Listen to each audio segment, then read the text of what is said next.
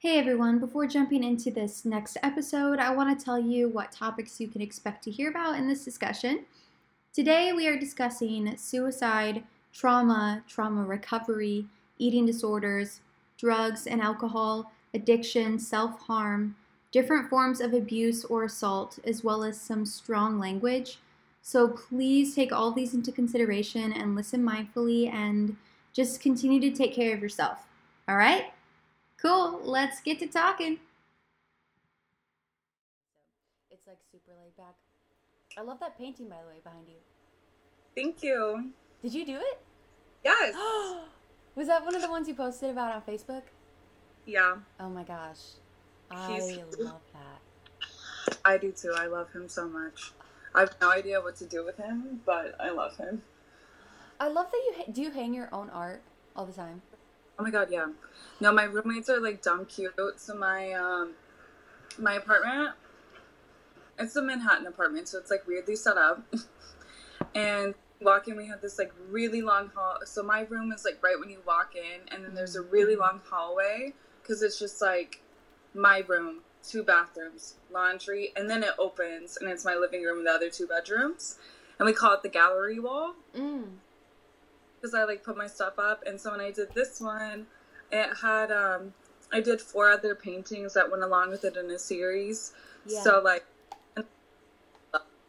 it was like oh my god, it was so fucking cute. it was my but um we had already planned it so we all like got dressed up. I bought like one of those big like meat and cheese platters and some like sparkling fucking juice.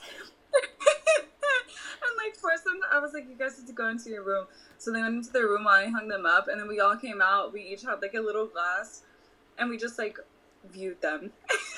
I love that. We're having an opening. I love that so really much. cute. Right.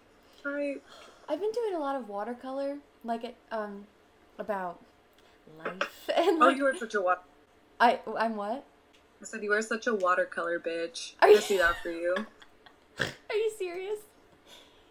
Do yes, I, I'm so serious. do I fit that vibe? Yeah. Oh my gosh. Okay. You know what? I'll take it. I'll take it. But like I showed I showed some of my work to like the clinicians at my center and they were like, "Are you going to hang these?" And I was like, "Uh, I don't know." I was like, "Aren't they dark?" And they were like, "I mean, they're not like dark and they're not light. It's just it's just how you're feeling." And I was like, "I don't know." One of them made a joke that I should just hang it like in the living room above the fireplace or like right outside my parents' door. Like just this dark like image that I made. Uh Oh my god. I love that. um okay, cool. So let's talk about trauma. Um and uh obviously trauma recovery and I do also want to talk about where we came from.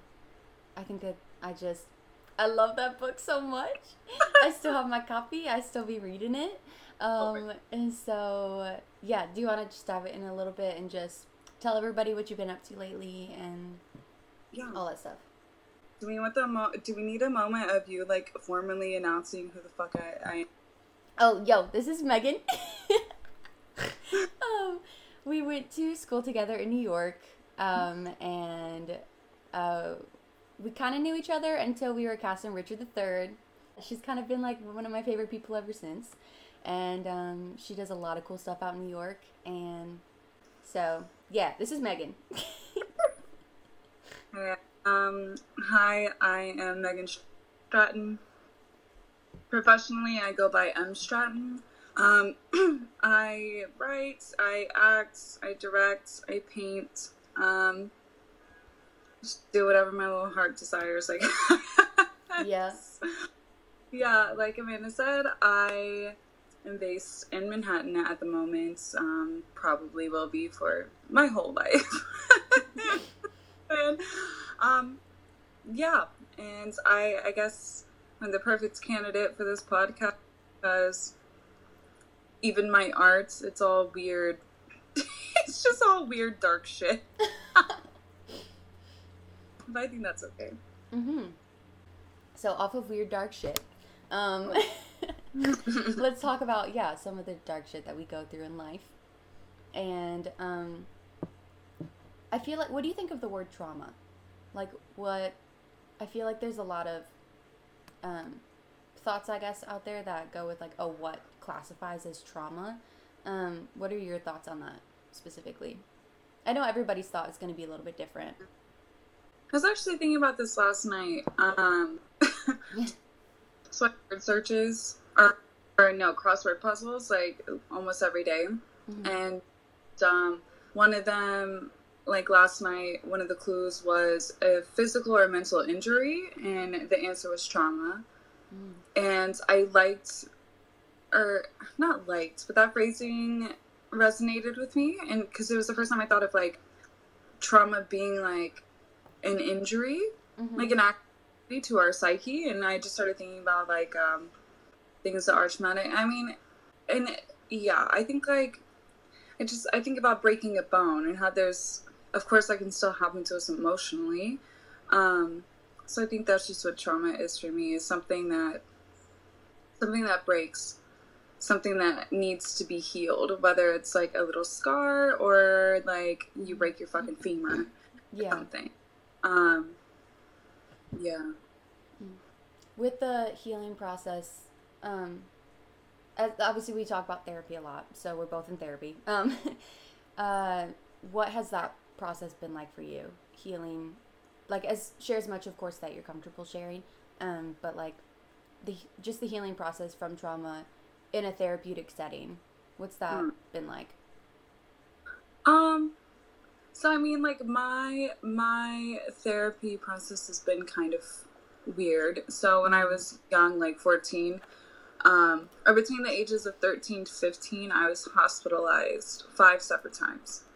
Um, for or four of them were short term, acute, and then the last one was uh long term. I was there for about three and a half months, and um, I'm very like there's so many issues with how they're run, but I'm also very pro inpatient. yeah yeah There's like a lot of misconceptions about it and whatever, but so that's kind of like where things started for me. Mhm. Um, and I definitely, I think, well, because I was, to preface this, I was uh, dealing with some severe clinical depression at the Mhm. time, like um, suicidal thoughts, attempts, a lot of self harm. I was addicted to drugs, like all that kind of fun bullshit. Like, um, and at the time, like, I needed that inpatient because I needed to be taken out of, like, I couldn't handle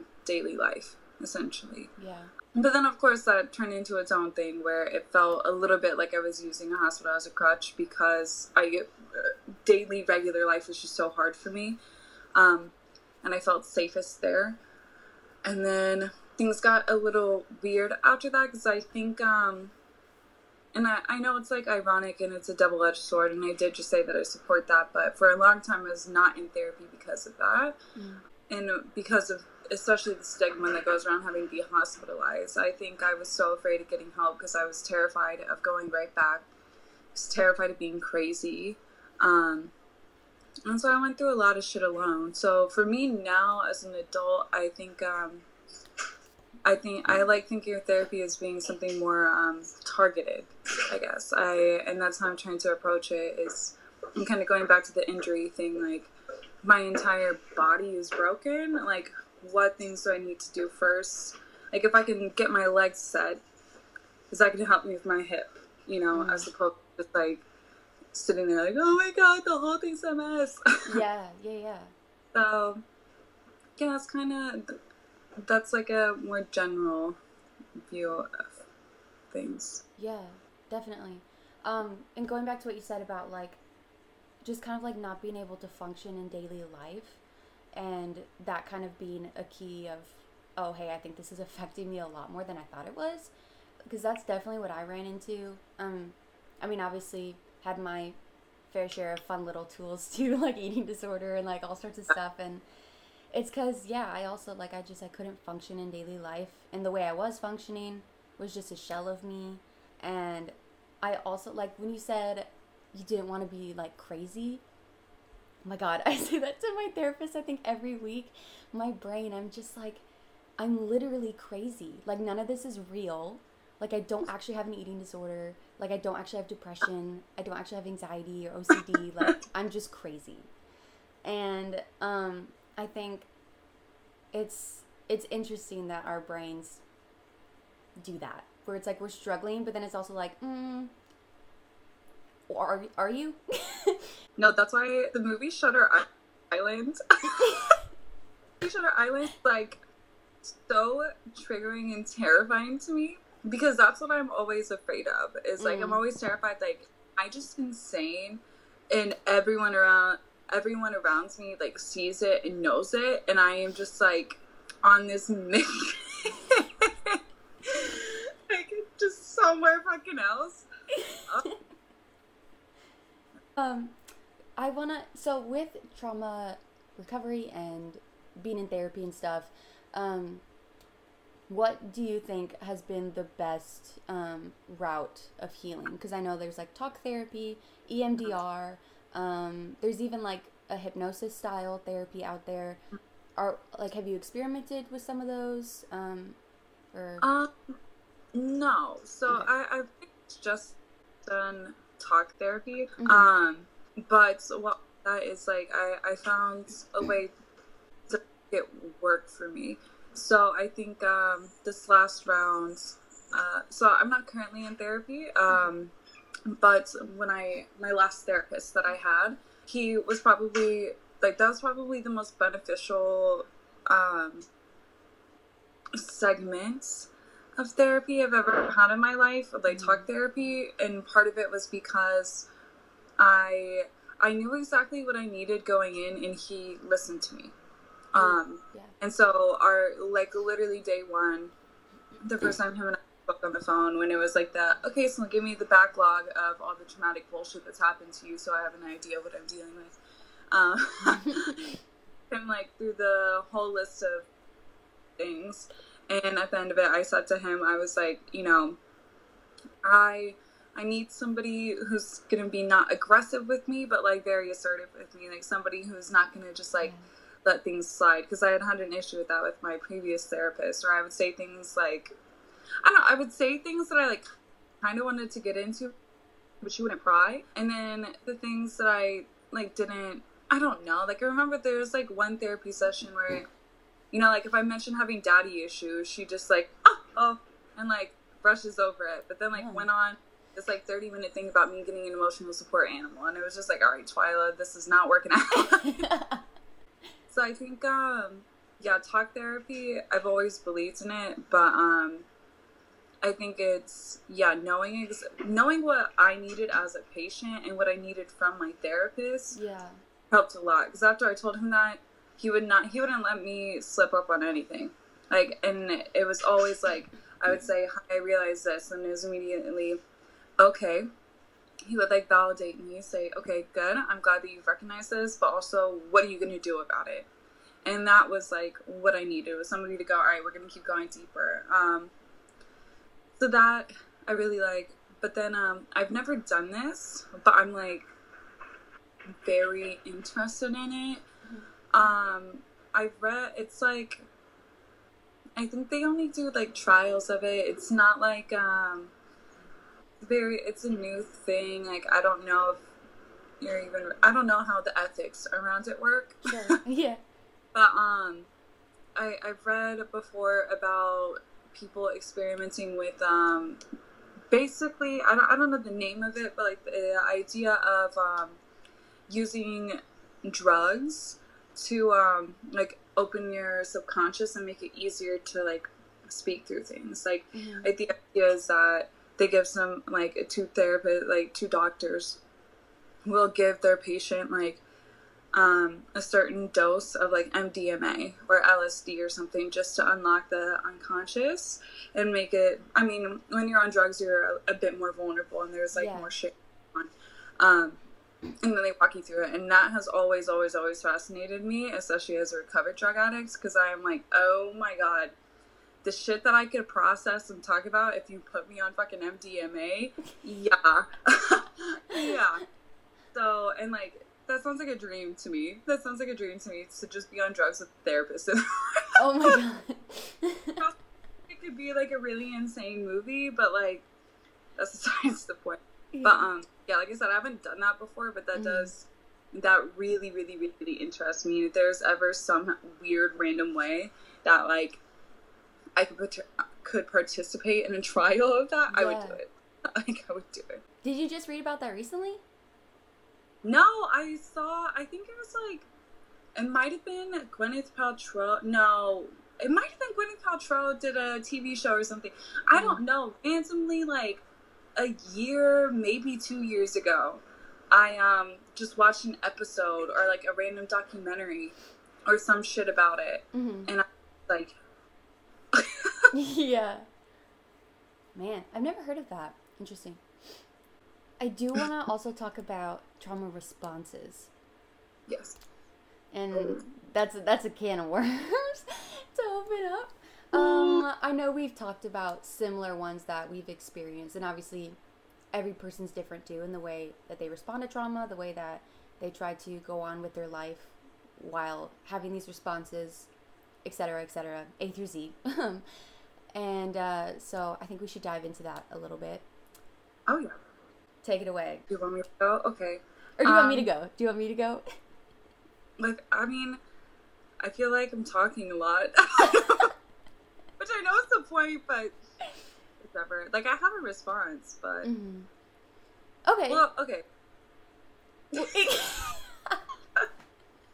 all right, all right. Here, I'll go. I'll go. Um, Yeah. uh, and obviously, okay. So for anybody listening, if when you when you hear to us talking about our responses, everybody's is different. Um, everybody, Yeah. you might have a, maybe the exact same trauma as somebody else, and you're both gonna have completely different responses to it. You're both gonna internalize it differently, and it's just there's no even there's no room for possible comparison. I think in trauma um, although it, it's very easy to fall into that it's actually kind of impossible because everybody's brain is different. So Yeah. those of you who are listening if your responses are different or the same etc anywhere that's okay. And you're mm. accepted and you're supported. And we want you here. Okay so to be honest i think i didn't really realize that i was ha- having a, the ones that i had until i was nourishing my body because i was so numbed out with my eating disorder that like like i said before i was like a shell of me i just i didn't really exist fully. Like i wasn't present and stuff like that. Um i definitely would find myself uh really anxious and worked up. And okay this might i do also want to talk about this so when you start sharing i do want your opinion on this too. With unhealthy coping behaviors and this isn't to glorify them or celebrate like romanticize them I genuinely believe, though, from my experience, I think my eating disorder and some of my other behaviors like saved my life for a while because I was so depressed and just wanted to die that, like, but my eating disorder gave me something to work for and gave me something to commit to and to pour myself into. And I was like, okay, if I just keep doing this, I'll be fine. And I think honestly, although my eating disorder was slowly killing me, it also kept me alive to get to today. But um, I think once I started nourishing myself and waking up, and my body was waking up, um, because you're feeling, so then you remember. And that was another thing, because I also um, had some memory loss with my eating disorder. So when I started to eat, I was like, oh my gosh, I don't want to remember any of this. This is horrible. I like, no, this is not what I want. And like, it's long i mean long story short with that like there's still some stuff that i just don't remember and that sucks um but it is what it is and um some dissociation almost like in a state of um, fight or flight constantly like a panic mode but yeah but i would say though that i i wasn't necessarily i think i was experiencing them on a very a muted level in my eating disorder because it, it was pretty much an overdrive for me taking Yeah. over. But I think once I was nourished and taking care of myself, they started to ramp up, definitely. Um, so the first thing I, want to comment on is like you're talking about your ED being something for you to like focus on Mhm. as opposed to killing yourself. Um, I feel that. I feel that. I think um, that, but that's part of the cycle of traumatizing yourself, Yeah. essentially, or like, um, just dealing with those type of things. Because I remember I, I used to do like that was part of why I was addicted to drugs when I was was because um, partly because I liked doing drugs and a whole other host of things, but because you know if I took a handful of pills, I could hope that it would kill me, but it might not kill me. But at the very least, I was high, so I didn't feel like there was like something to curb the edge of me just like wanting to fucking off myself. Yeah. Um, so I don't know. I think, yeah, like I, I get that, but it is just that's just part of the illness Mm-hmm. because it likes to do that shit and be crazy. And also, like, I think it just goes to show that even when you want to fucking, even when every single part of you wants to kill yourself, your body will still make up some way for you to not, Yeah.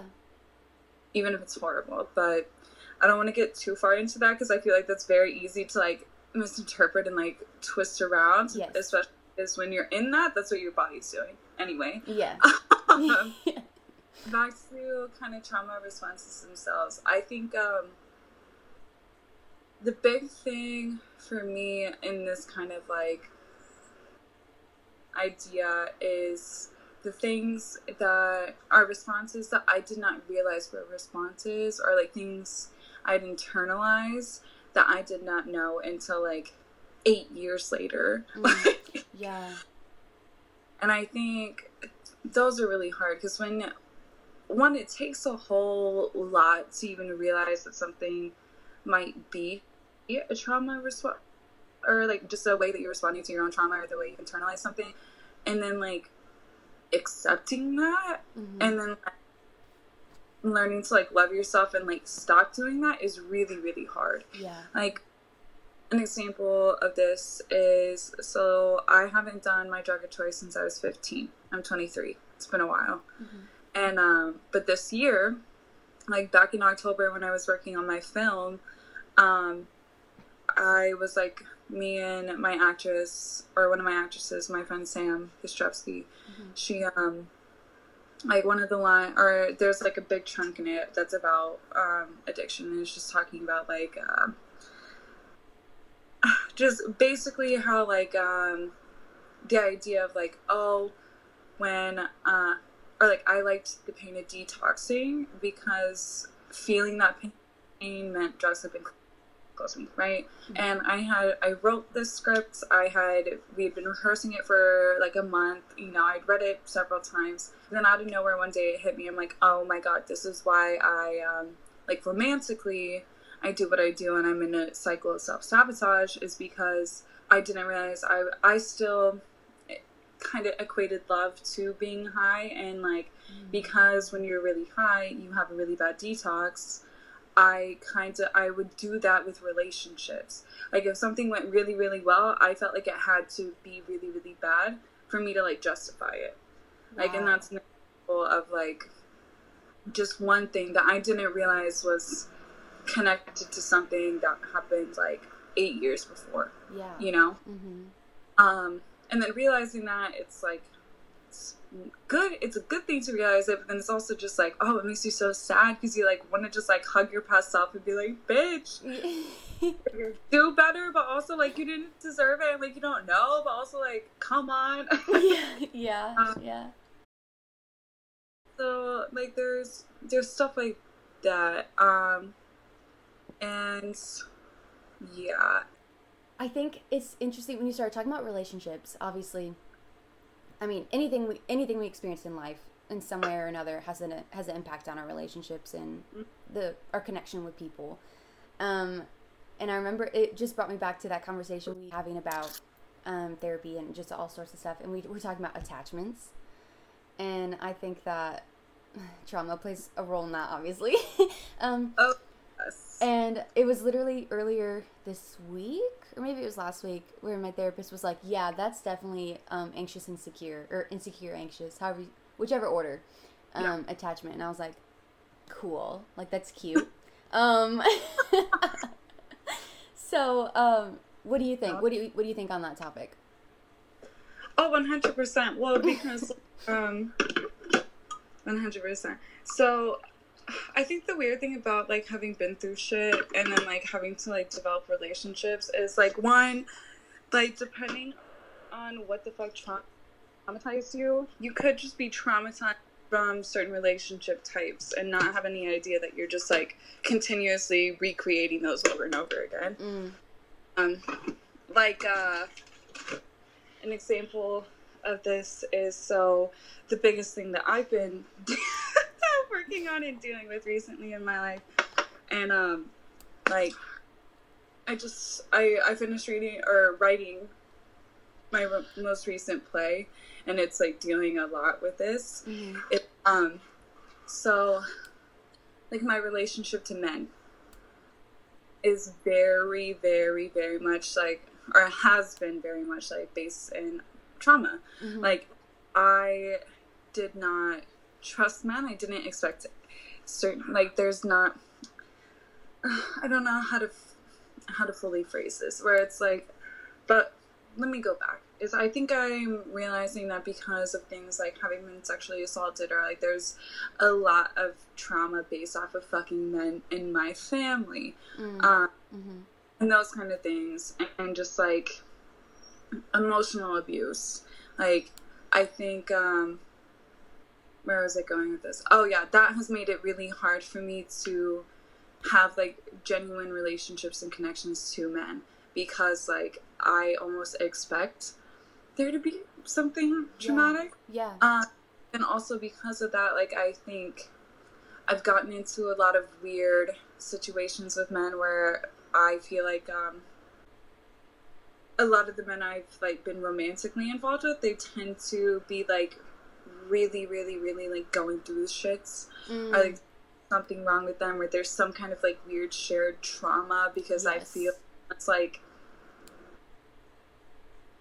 I realized like now I think part of that was like one maybe trauma bonding just because that had been my whole life beforehand like and also I think some of it too was just like um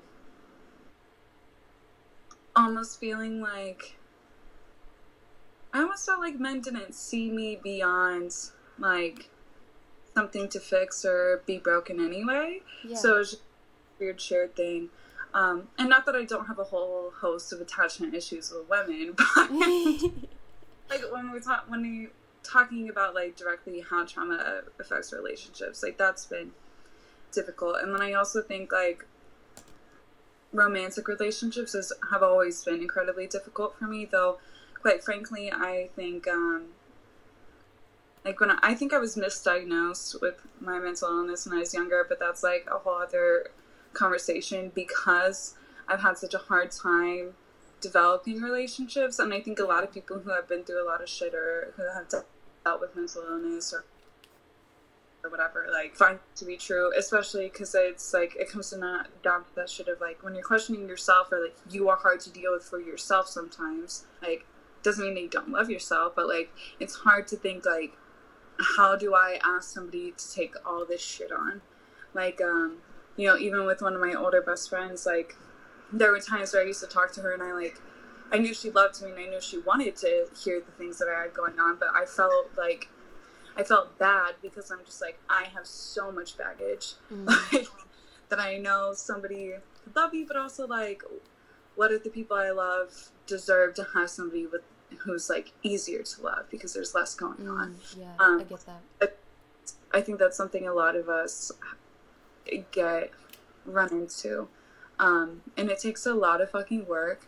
Though it is possible to realize that like regardless like we we deserve love and we are capable and deserving of happy and healthy relationships even if we just have to think about it a little harder Yeah. or like there's just a few things we haven't learned just yet.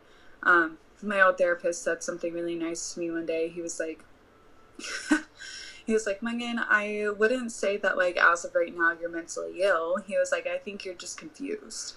Um, and that like really liberated me in so many ways. And I bring this up like in terms of the really uh, attachments and relationships thing because like we were talking like a big thing for me is I always felt like I didn't know how to love someone, like whether it's romantically or platonically or whatever. And he was like, you know, you missed a couple of year chunks out of your life. He's like, you were addicted to drugs for a few years. You were mentally ill for a long time. Like, you know, he's like, there are just certain milestones, like whether it's like emotionally or mentally, that I just I didn't hit because I had too much other shit going on. Yeah. So it's like, which isn't a bad thing. It's just where I'm at, and maybe a bunch of other people hit those places at 13, but I didn't, and that's okay. Um, and I yeah.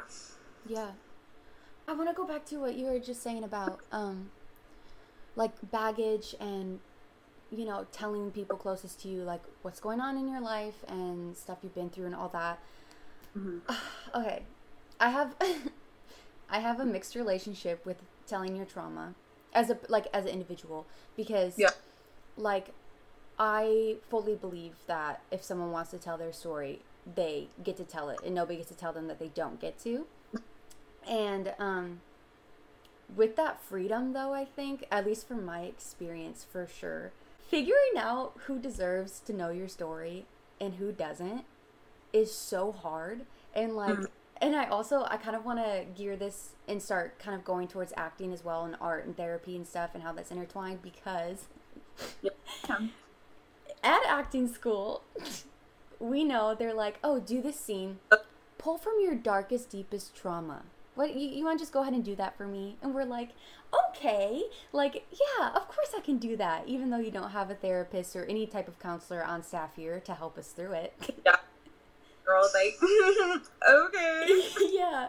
And like with that though, I think and obviously this isn't to fully blame the school because also I was 18, 19 at the time and like still going through some hard stuff and like I didn't I didn't know how what to do with what- what to do with the information that I was bringing up for the roles that I was doing. So then I go and I need to get it out. So then I go and tell people parts of my story that don't deserve it, that don't even care. Um, I mean, granted, I still had a lot of people, like especially the flatmates I got close to and my roommate, like those people, and obviously you and other people in my sections and stuff who did care about me.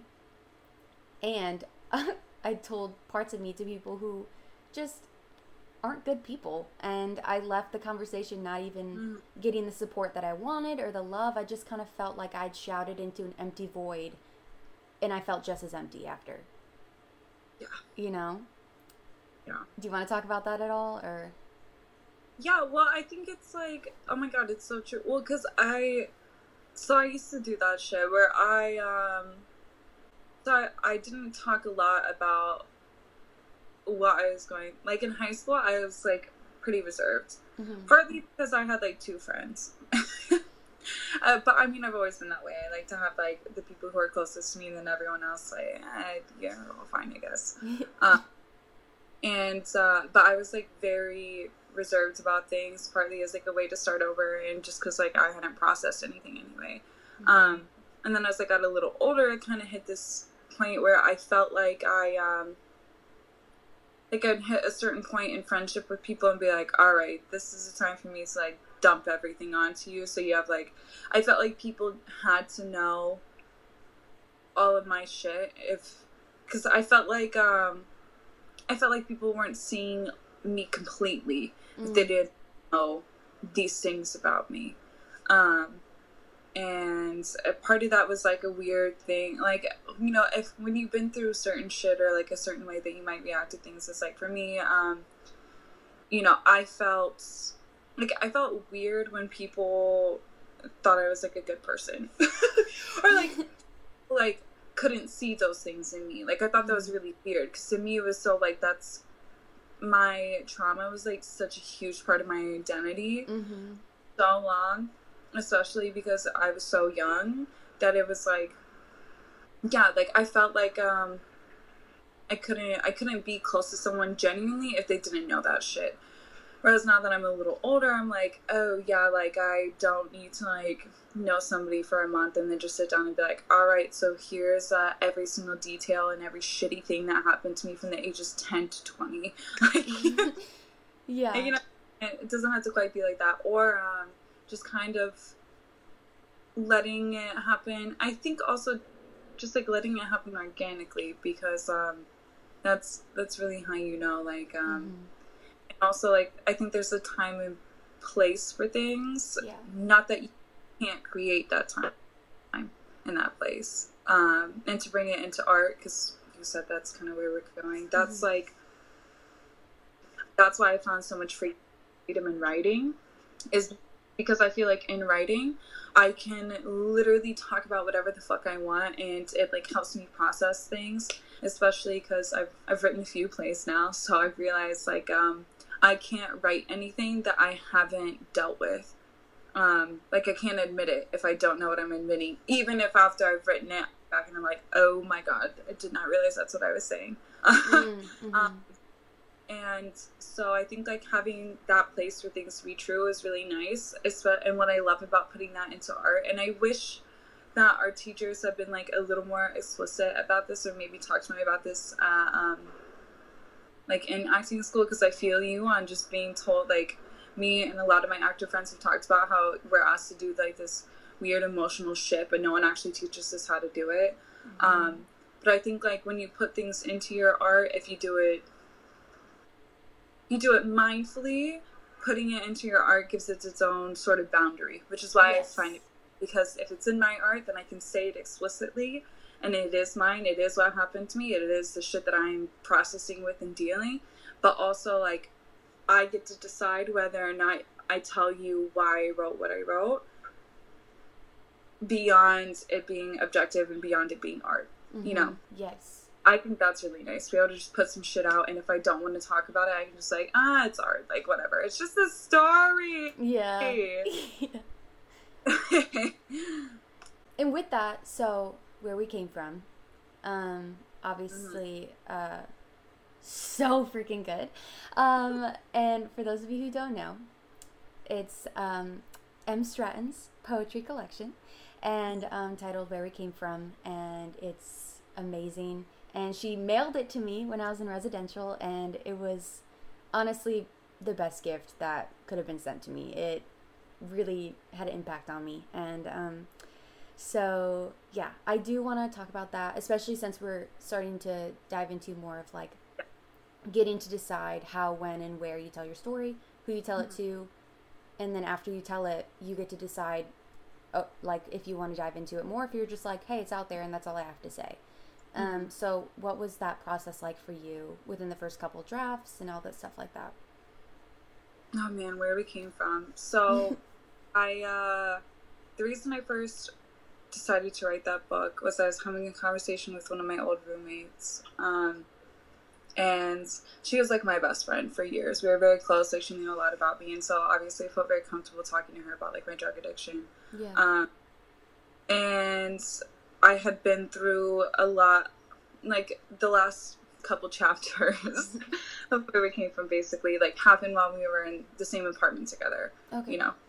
So, and I say that just because, like, that's even part of why we talked about it. It was just like this thing of, like, this is what I've been dealing with, and kind of um, a bit of my psychosis, so to say. And um, there was one night we were talking about it, and I was just kind of like explaining to her about how like through my psychosis I realized there's this second world and like life and like existence that I have that like I can't think about.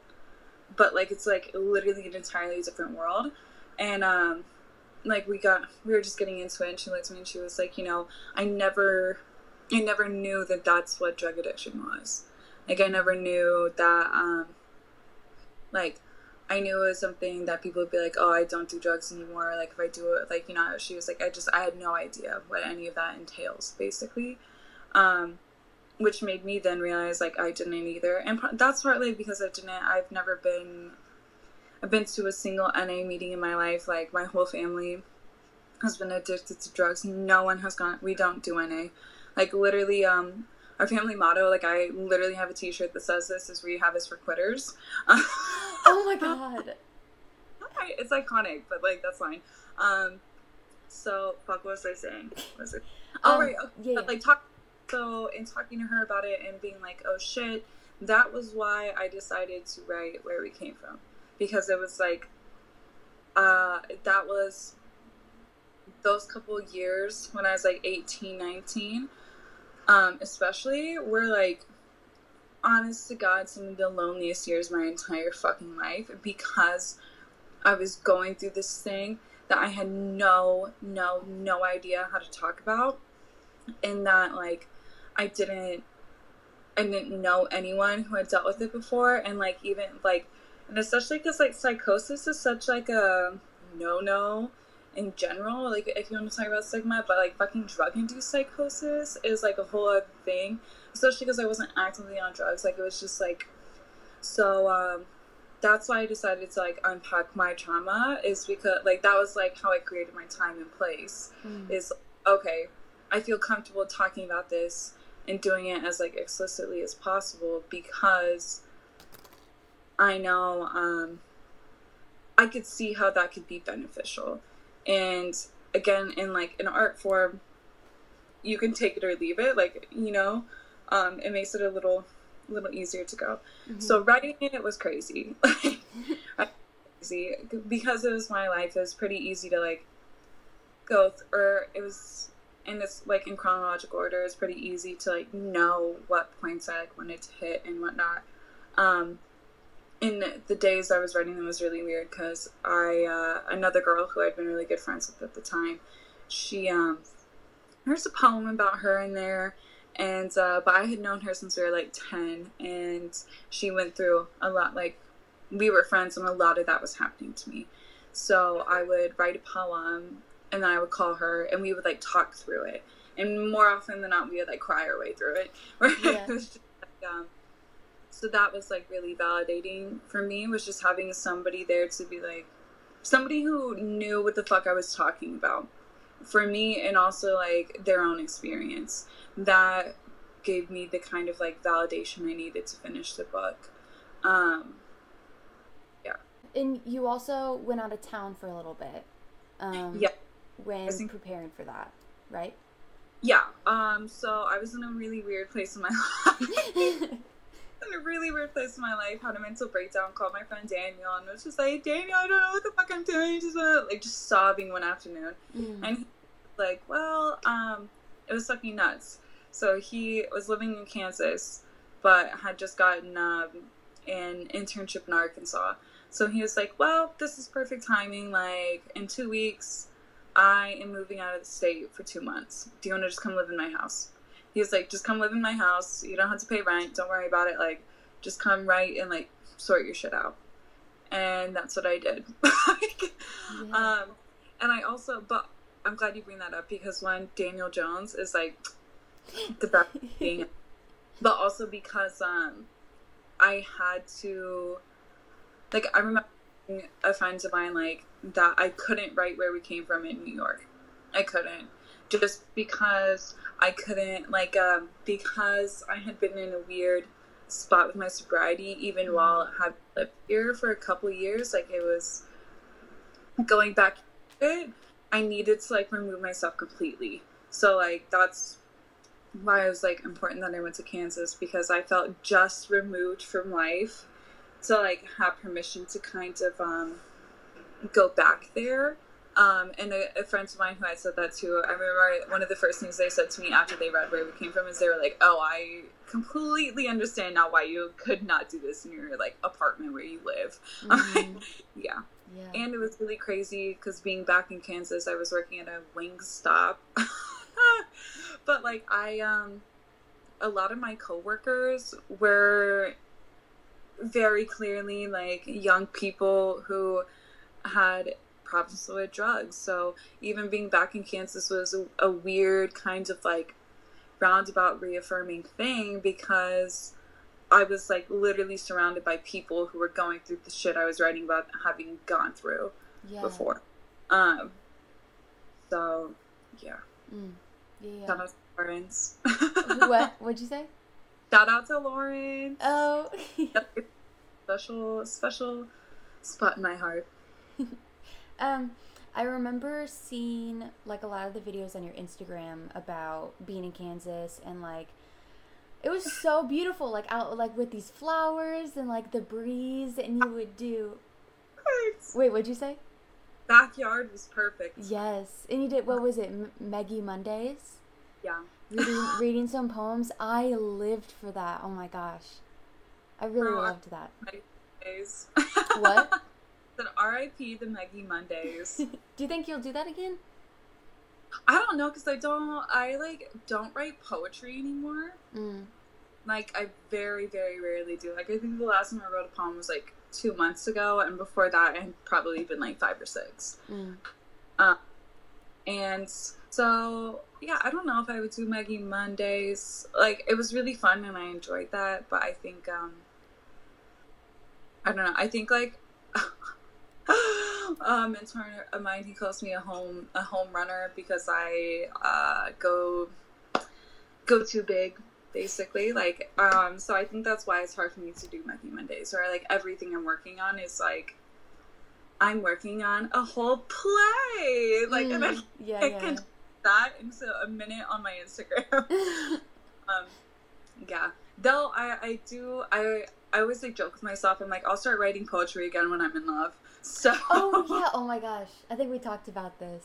yeah, I'm a love poet, duh. Yeah. Yeah.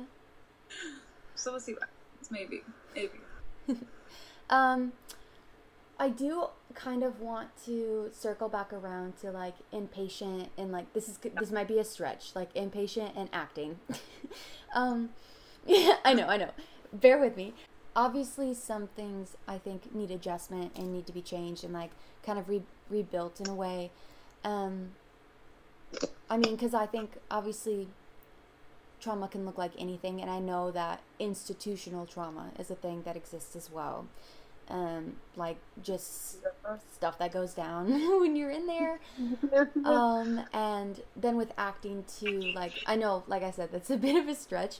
Um, but since we're talking about both ends of the spectrum of these topics, um, what, in your personal opinion, I know it's going to be different for everybody based on experience, but like, um, what adjustments would you like to see in both of those worlds? I guess.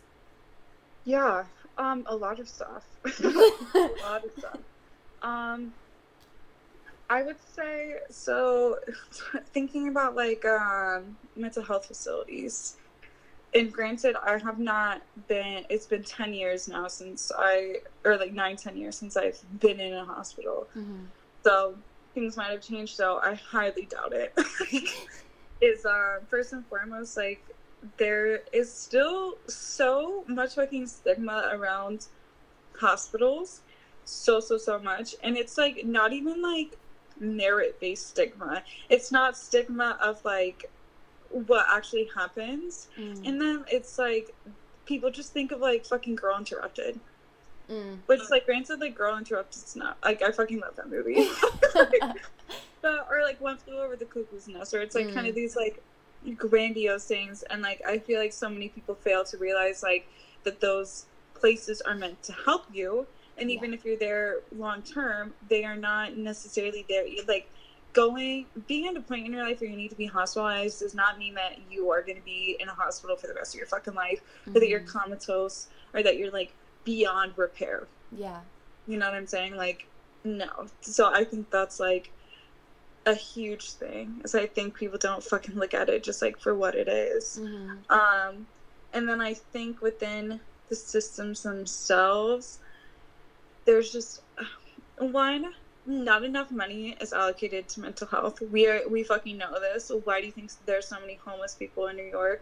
Like, yeah, there's a lot of other reasons, but I'll tell you this much: one of the biggest ones is that there's not proper um, there or there's not enough room and there's not enough money being dedicated to helping people who are mentally ill stay in um, facilities that they need or get the proper care and treatment that they need or have the space that they need to take care of themselves.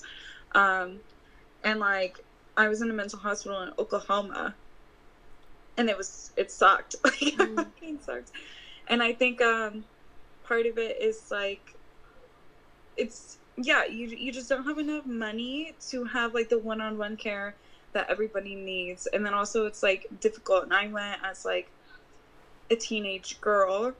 And so being on a floor with like 20 other teenage girls, all of us literally mentally ill. Mhm. So fucking bullshit's gonna happen, you know what I'm saying? So I think like Yeah. um I don't know. I used to have like a list of things I wanted to change because for when I was younger, like that was something I always wanted to do is I wanted to open my own hospital Mm. because I wanted it to be like something I wish that I don't know. I feel like it's like when you're in the hospital, it's very easy to all you care about is getting out.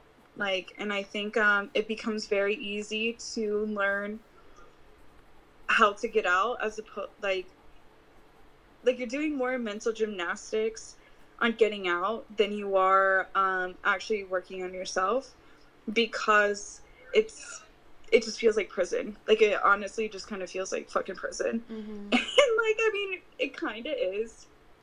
Kind of is, but that's fine.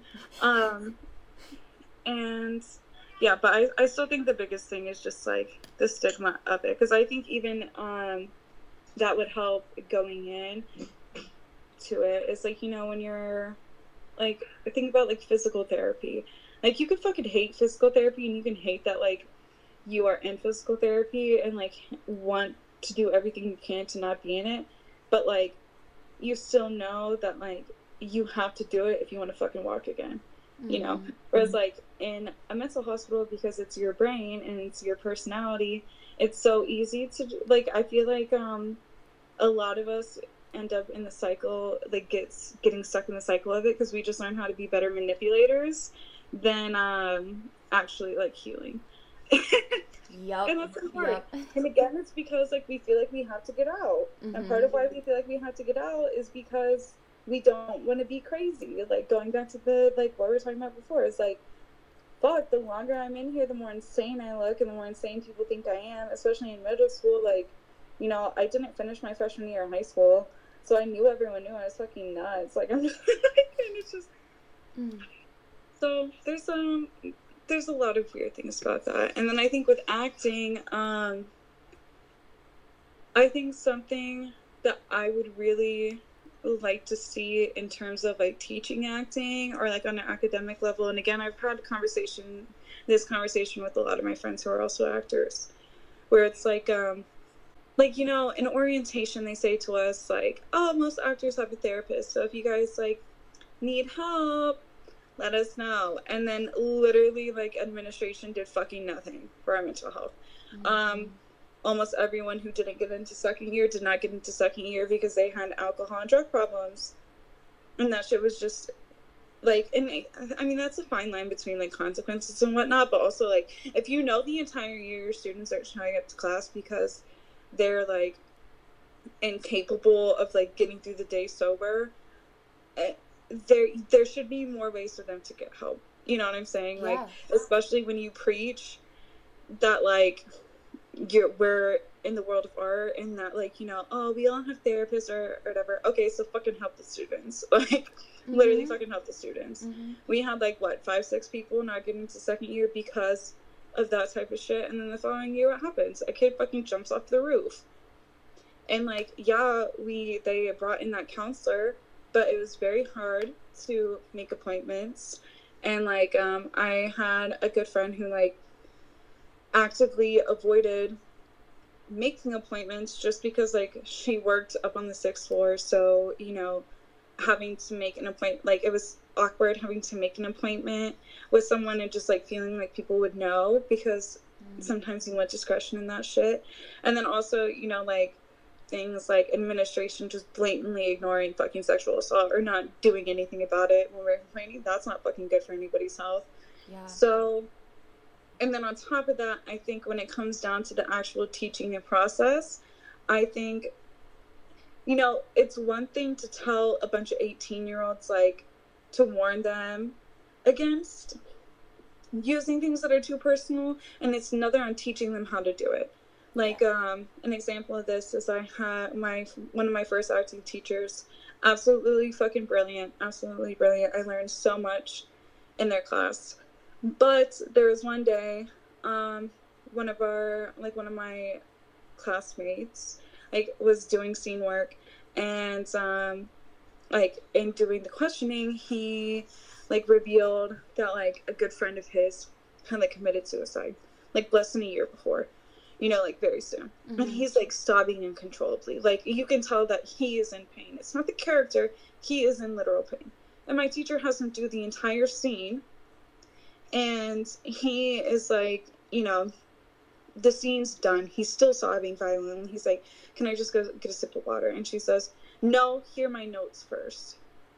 Like that right there, like that, no. No, no, no. Like that shit to me is not okay Yeah. because you're you're not using your trauma then you're not healing from your trauma then you're fucking exploiting it and that is bullshit and i think there's a lot of that that happens um in acting institutions and acting in general um and not all of it's like as on like direct not on purpose as Mhm. that but like when you see shit like that you don't know how to not do that like i quit acting for a year and a half because i didn't know like how to have boundaries within myself like and i didn't Yes. know how to like not go too far into things um because no one fucking t- people tell us not to do that but then they don't tell you how to not do it um and then it's weird too as an 18 year old because like you can't use like the basic ass rule of like oh you need five years or however many years since something happened to use it i'm 18 everything that's happened everything that's like useful to me has happened in the last like two years yeah. Yeah. Literally. Um, and also like 10 year like a numbered year difference that doesn't i could have something that happened to me 10 years ago but if i haven't put in the work to heal from it it doesn't mean that i should be using it. Um so i that's something i really wish that we talked about more like in an institutional setting or when talking about like the method or whatever or not even just the method but any type of school of training is like knowing how to go about things like because when your career is being dedicated to like subjecting yourself to feeling shit or like you know putting your playing characters who are like maybe darker harder rougher being in these like crazy situations knowing how to do that and take care of yourself is really fucking important like really fucking important That actually reminds me of an experience I had. If you don't mind me sharing it. Oh my god please. Um, um, it's honestly one it mm, it sticks with me forever. It was kind of traumatic for a couple years, um, but I've I've been able to work through it. Um, it didn't take me very long to work through it, but it took me a long time to get me to a point where I was like, okay, I should. But Yeah. um, I remember it was our exam scenes, um, second year. If I yes, yeah, second year, and um, I was, you know, still I was how old was I? Twenty, at the time I think so, and looked like a twelve year old though, and um, I was given the role of um, this woman in her fifties ish. Um, the owner of a brothel. She had a daughter. It was with Sam, actually, Sam Yush- Okay. And um, and my instructor, who still love to this day, that man is everything to me. um, but like, I really, I honestly think it was self inflicted, but also it did also come from not being taught. Like, we were told about the actor's jacket and taking it off and like that metaphor. yeah And like, we're kind of taught it, but not in a therapeutic way that I think we should have been. And um, with that role, I remember diving into it so hard. And um, especially with experience of sexual trauma, I was like, yeah, I should tap into this because that makes sense. Oh my God. And so um, I remember literally being in the stairwell and I had gotten to myself, I've gotten myself to such a dark point that I was starting to see things that just weren't real. And I was in the stairwell, emotional prepping in my costume and everything, thinking about child me, um, who had gone through something very traumatic at the time. And um, because in the scene, my daughter was leaving me, and I, if sh when she left me, I had nobody. And so I was mm-hmm. thinking about little me and like how what that would be like to to lose a little me. Because I mean at the time I was like 20ish so of course I didn't have any kids. So I'm like let's just think about little me. And I literally physically like I saw myself in the stairwell. And mm-hmm. it was terrifying. It was real. It was like confusing and i'd never experienced anything like that even to this day that like i genuinely believed i was looking at the younger me. And then um literally that same night i'd gotten myself into such a dark place that i was like i'm done. And i believe that this was a suicidal attempt um, but i got wasted by myself in my room um, woke up on the floor. My roommate had come home at that point and i had you know self-harmed and i was so confused when i woke up that i was like i thought somebody had attacked me and like came into the flat and attacked me and then left. And it was so scary. Like i remember my roommate coming into my room and she just held me while i cried for like Mm. three two or three hours because i just i it was such a weird place because i didn't want to be alive but i was also like but i wanted to be because i was in so much pain i wanted relief um, Mhm.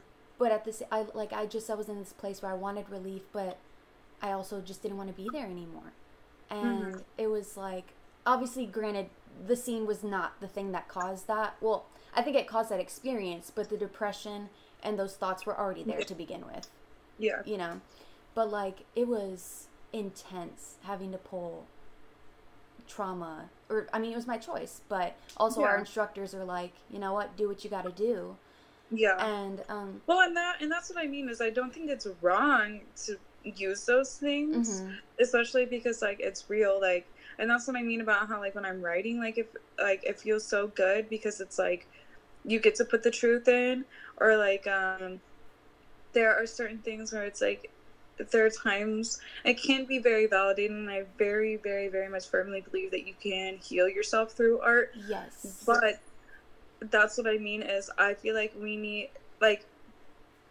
if part of our instruction was not just you need like that's it's just how to do that and how to do it safely and Mhm. how to like pull yourself out of those things. yes You know what I'm saying? Or like how to disconnect yourself or like also just kind of like what do you do if you're already mentally ill, you're already in these like dark places? Like how do you deal with your own feelings on top of like somebody else's? Like there's just it's um it's hard to navigate. It is, to... it is. and with um uh, like with what you said about like healing through art and how that can be a huge outlet what do you think about like psychodrama? What do you mean? Like do you know anything about that type of study? I don't think so. Oh shit me neither. Oh wait hold on let me google it. Because Oh there was this girl at my center um and sh- like her mom was studying it uh-huh. um, and I thought it was really interesting, like the little I knew. Okay, so psychodrama is an action method often used as a psychotherapy in which clients use spontaneous dramatization. Oh my god, I can't read. Role playing and dramatic self presentation to investigate and gain insight into their lives. oh okay Yeah. i feel like i've like heard some about this like maybe not like explicitly like as a school of thought but Mhm. um no i okay so like i definitely believe in that like and that's like why i do think that like art has such like innate healing capabilities Yeah. is um and why like i do think being like kind of explicit and using certain traumas like in art helps so much because like um you know that's always what i tell myself like when i'm writing or i'm doing something whether it's where we came from or conversations or even like the play i'm working on right now where it's like i always think like if something has happened to me then like who am i to think that it hasn't happened to somebody else Yeah. um sure. which is why i think it's important to talk about and like because i feel like i have gotten to a point where i feel capable of like like i don't ever write something that i don't feel like i can handle. You know what i'm saying? Like Mhm. like i said earlier i feel like i have to have dealt with something before i can write it. Like where we came from. Like um i it took me a long time to write that because i had to like get on get over some shit before i wrote it and then once i wrote it and it was out there it was just out of me and it became something else and also i had to write where we came from before i could start acting again because writing that book made me realize the reason i stopped acting is because i was so afraid of those parts of myself Yeah. coming up Mhm. and like taking over other shit. So I think it's like it's there and then also like I think um we project so much, which is why like also working on a character or something can be very useful for us is because you know if I'm like in the middle or like I had a realization I was talking about in the boom boom room. Did a scene from that play first year and I loved it so so so so so much. And I was like describing the scene to a friend of mine and like as I was talking about it I realized like oh shit that was me at 20 years old. Mm, I didn't mhm. realize I was going through those things but that was me at 20 that was me oh okay 19 however fucking old I was. Yeah, yeah. it doesn't matter. Um so I don't know. I think that shit's like interesting whatever. But something this is like backtracking a little bit but I just wanted to bring it up is uh on um back to the topic of like things like when studying acting that I think could be better. I fucking hate the way that we had to learn to just accept that um people are gonna fucking judge our bodies constantly. I think that's absolute bullshit. I think it's bullshit. Like, yeah, okay, I get it. Like being casted being like casting is absolutely objective.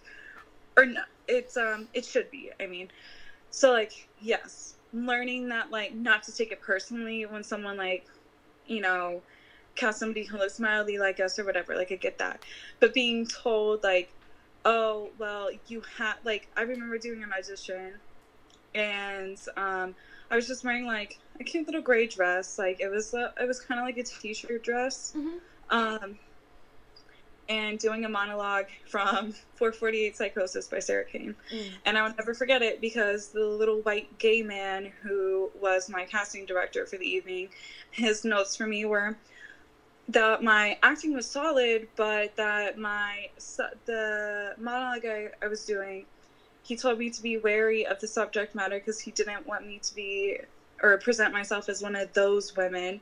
When that monologue sums up like literally the type of art I want to make because it's like it's just this woman shouting about like it ends with her saying fuck you god for making it and she's like fuck you god and fuck you for making me fall in love with somebody who doesn't exist like Mm. it sums up the shit that i want to do and there's Mhm. like this little man who's looking at me and then he comments on my dress and he's like well i just hate to say it but in the industry we need to know what your body looks like no the fuck you don't no the fuck you don't like and i get why we're taught those things but like also they literally don't matter and if you don't want them to matter they don't have to fucking matter and don't act like they matter you know Mm. what i'm saying Mhm. or like similar like ah and i just like i wish more people when we were like taught is like yes be wary of them but like not to the point where like they're just accepted rules you know what i'm saying or like yeah. i have you know some friends who are like who are heavier set or like people who think like oh my god like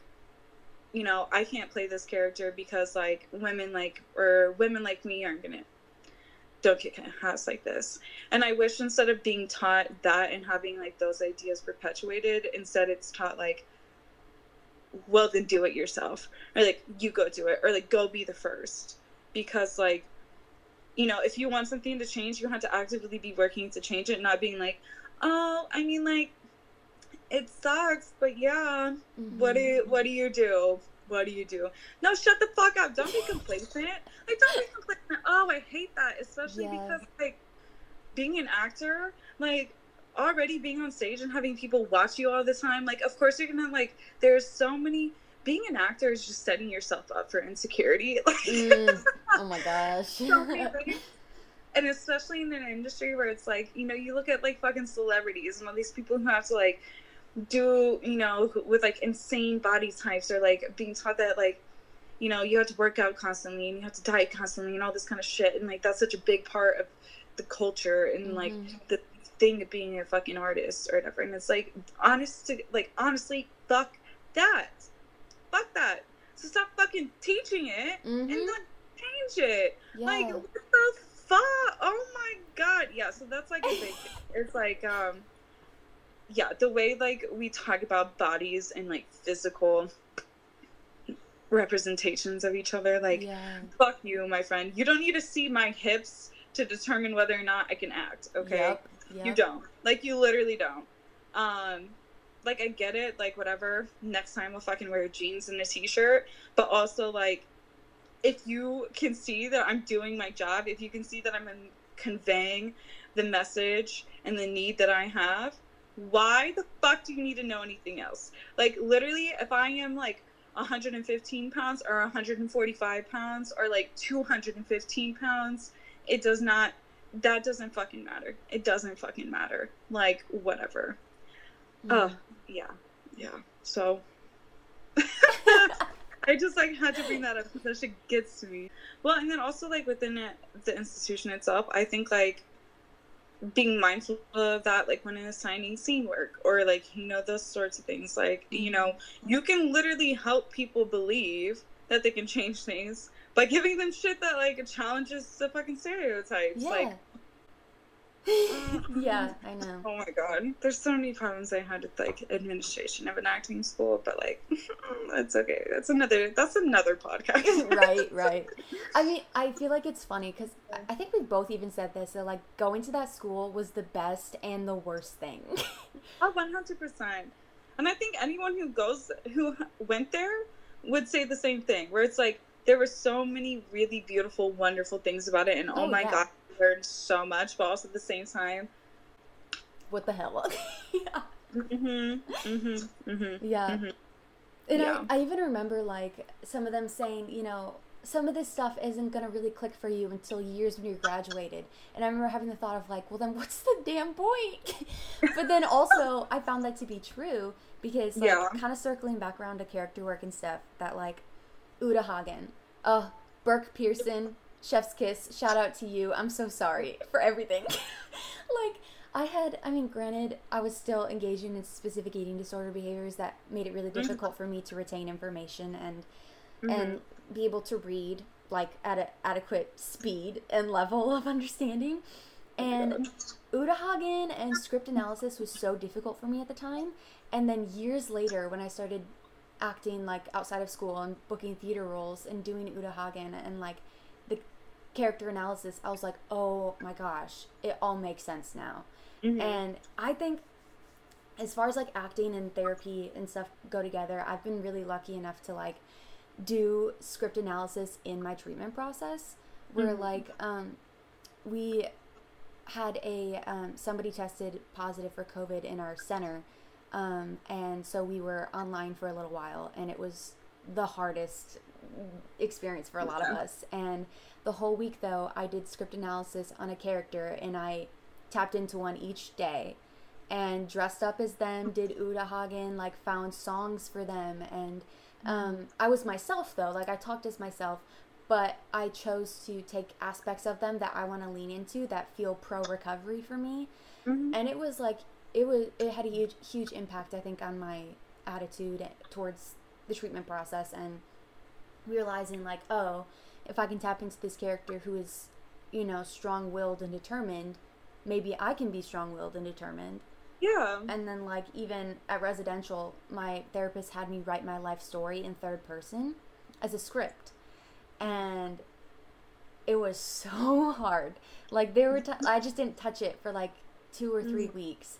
Um, and then finally i was able to finish it and um, we did it was so cool we did like a table read in our um, relapse prevention group where we just tell our Mhm. story and so I printed off the script and we all did a table read of my story. And it was so cathartic in every single way. And um, I honestly think, though, that what they say about how a lot of the stuff isn't going to click until you're gone and like out practicing the information, I found to be so true, especially when. I was nourishing myself and my brain was getting the nutrients it needed to actually practice this stuff. I was like, okay, Burke, okay, like it all makes sense. Click, click. um. So yeah, I just I found that to be really interesting. And I can't help. I feel like we have to bring up Jason. Because I still be thinking about what he said. You can't change who you are, so fall in love with yourself. A king in every way. Oh my god, I love him so much. Oh my god, wait, did I tell you about how he came in on like one of the first days with a Coke in one hand and a coffee in the other? and he just walks in and he slams them down and he goes pardon my french but he goes all right fuckers let's let's get the day started slams down a coffee and a coke. And we were like i was literally blown away. I was like oh my god this man scares me. Because also like for someone to just say that the f word in front of me was like terrifying. So That's so funny. I spoke to him like a few days ago. really? He hasn't changed, yeah. oh my god. Well, because he's like, well, because um, I speak to him like, like he's like my person I go to if I ever have like a question about um the industry. So, like I said, I just finished writing a new play, and um, I was having him read it, and so uh, we were talking about like production and whatnot. Yeah, and, yeah. uh, yeah. Was is this the play um, that we did that reading for, or is this a new one? No, this is a different one. This is a play called For the Love of Motherfuck, and it's all about sex and violence. Mm. Okay. And control. And control. Yeah, Okay. because they're all basically the same thing. Mm. Um, yeah, it's I uh, I fucking love it so much. but stay tuned, stay tuned. yes, yes. If you do another reading, let me know. Oh yeah, for sure, for sure. Um, no, I'm excited. I have I have some stuff coming up and some stuff that I'm ready to like finally get out in the world. Like I need, I'm I should be posting conversations Sunday. Yay! Uh, yeah, because Cool. I meant to do it last week, but I've just I've been putting that bitch off. Now, when we want to talk about art and fucking like therapy and stuff, conversations, boy. So I feel like this is a good example of like this and kind of like so mm, being ready. Because like i think um, if there's anything for anyone who happens to listen to this or whether it's just you or whether it's just like for me to fucking say it out loud for myself is like the whole point i'm trying to say is like just like with healing in general um you can't heal something until you're ready to do it. And that's why i feel like we need to learn like what we're ready to use in our art um because it's so fucking revealing and it's hard and we don't want to like get stuck in certain things that's how I feel about conversations. It's like I was ready to write that shit, you know.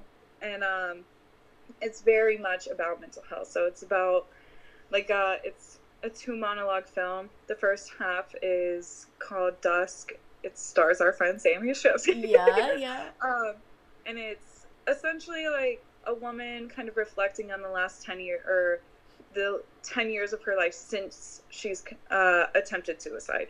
Okay. and like since she's been sober. So very autobiographical. But but um so it's like very dark and it's very much like this shit happened to me whatever. And it uh, embodies a lot of the things we've been talking about. And then the second half is called dawn. It stars my friend alicia grace who we also went to school with. And Mhm. is like a lot more about um romanticism and kind of just like how to trust oneself like when it comes to love and like kind of where we're at in the universe. And um so like i said i was very much ready to write it right? And and i edited it myself. It's been it's done been edited. It's done been finished. March 12th over a month ago is when i did the screening with um, my cast and crew. Woo. I've been taking forever to release it because it is so explicitly about mental health and because I talk so much about this shit and because like where we came from is about my drug addiction and then this is another play or play slash film in which I talk about mental health and drug addiction.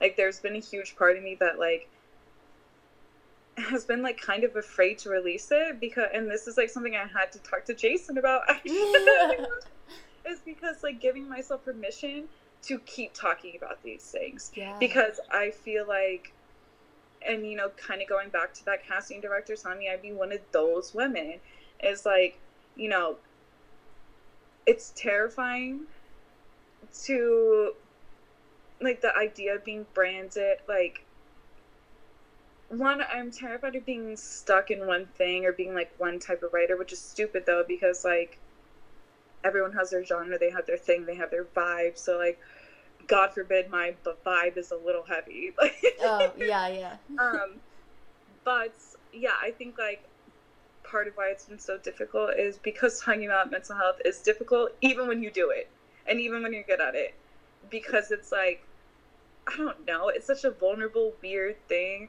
that even like as we're talking about this shit right now, there's so many things that I know afterwards I'm gonna like be thinking about it and be like, should I have said that?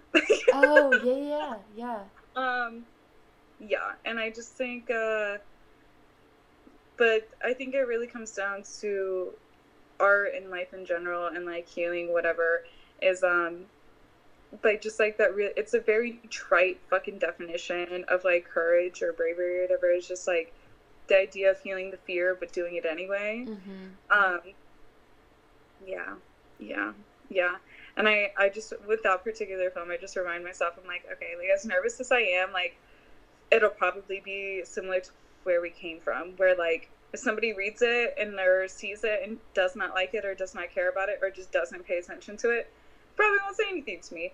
But every now and again there will be somebody who saw it and needs it and was like oh should i relate to this? And i think that's like all that matters mm. all that matters is like you can touch one person or you can make one for, person feel heard and seen then like who cares like yeah exactly. is there something exactly um, yeah. I do.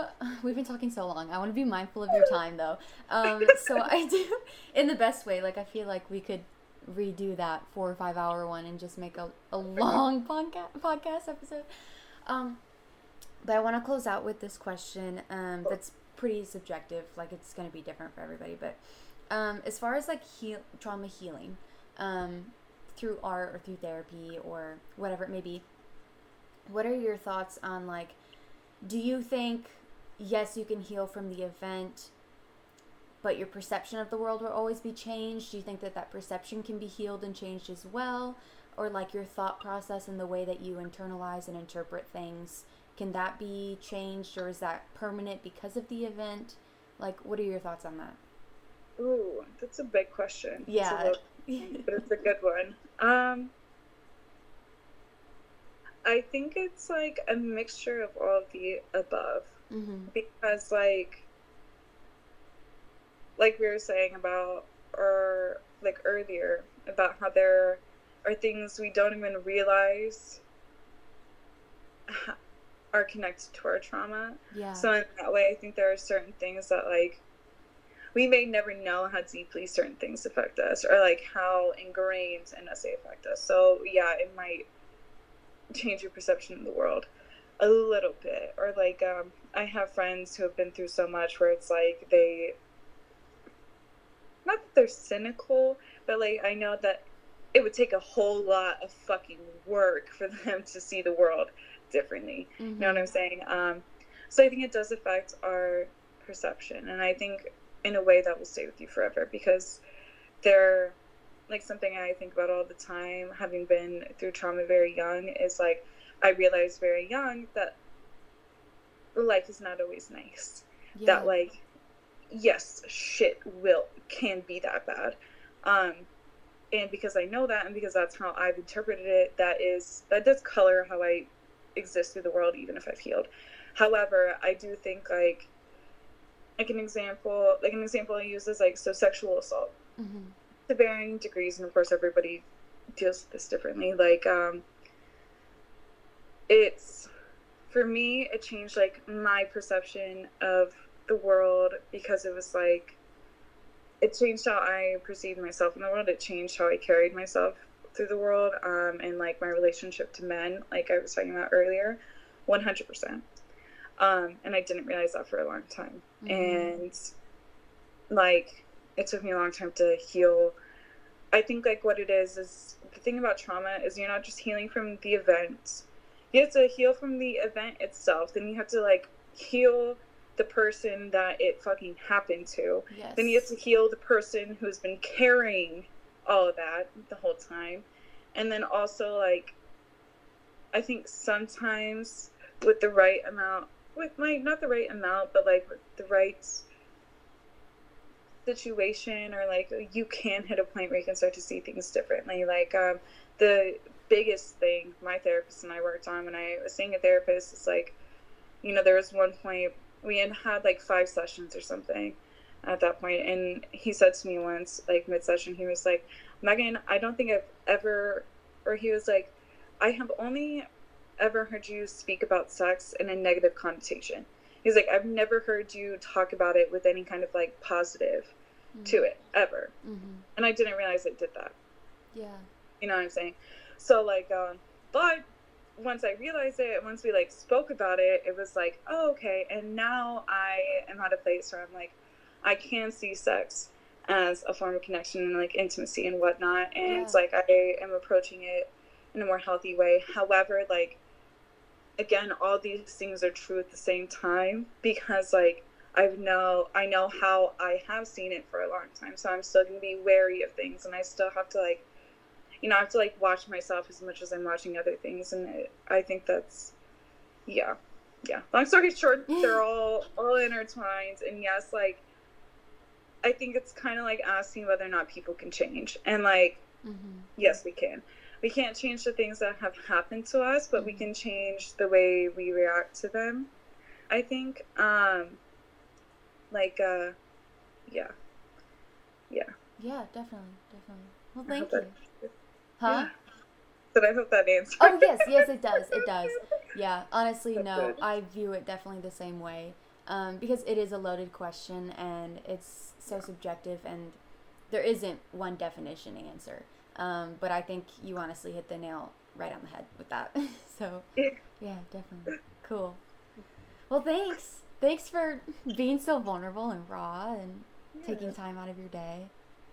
Yeah, and thank you for inviting me to do this shit. This is what I fucking live for. this is what I live for. Even if, like I said, after this, I know I'm gonna like be at work. Like, did I sound like how, how, like just trying to imagine like an objective third party. Like, how the fuck would I react to some of the things they're saying? no.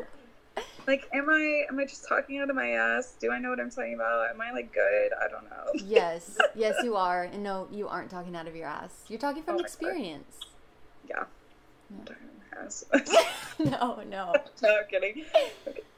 All right, but yes, thank you. And um, again, no, I really am glad that you're you're doing this because I think um, even though it's 2021, dude, mental health is still so fucking weird, and it's still like very hard to talk about, and there's still so many things that are hard to talk about, and I think like the the realities of it are like just it's just weird, man. It's just weird, but like Mhm. I think uh, no matter what, there's always I think there's always hope, and there's always um, like there's nothing that we can't recover from, and I think there's nothing that we can't like try to understand or figure out, or like there's space for everyone and everything. Yeah. Um, and so, yeah, I like talking about this shit and I like hearing other people talk about it. And I think it takes a lot of strength to, like, do it so openly. Because, like I said, like, you know, it's like two different pieces of work. And I'm like, oh my God, are people to think I talk about mental health too much and I'm crazy? So, like, the fact that you're just like, let me make a fucking podcast and be very open about this, I'm like, okay, good. Oh, like that like like that's me like i don't want to be like oh my god you're so brave because like i hate when people say this shit. but i hate it um but like no like it does take um it takes a certain certain type of courage to be able to say like this is what the fuck i'm going through and i feel like Mhm. talking about it and i want to talk to other people about it too so um yeah good for you Thank Go for you.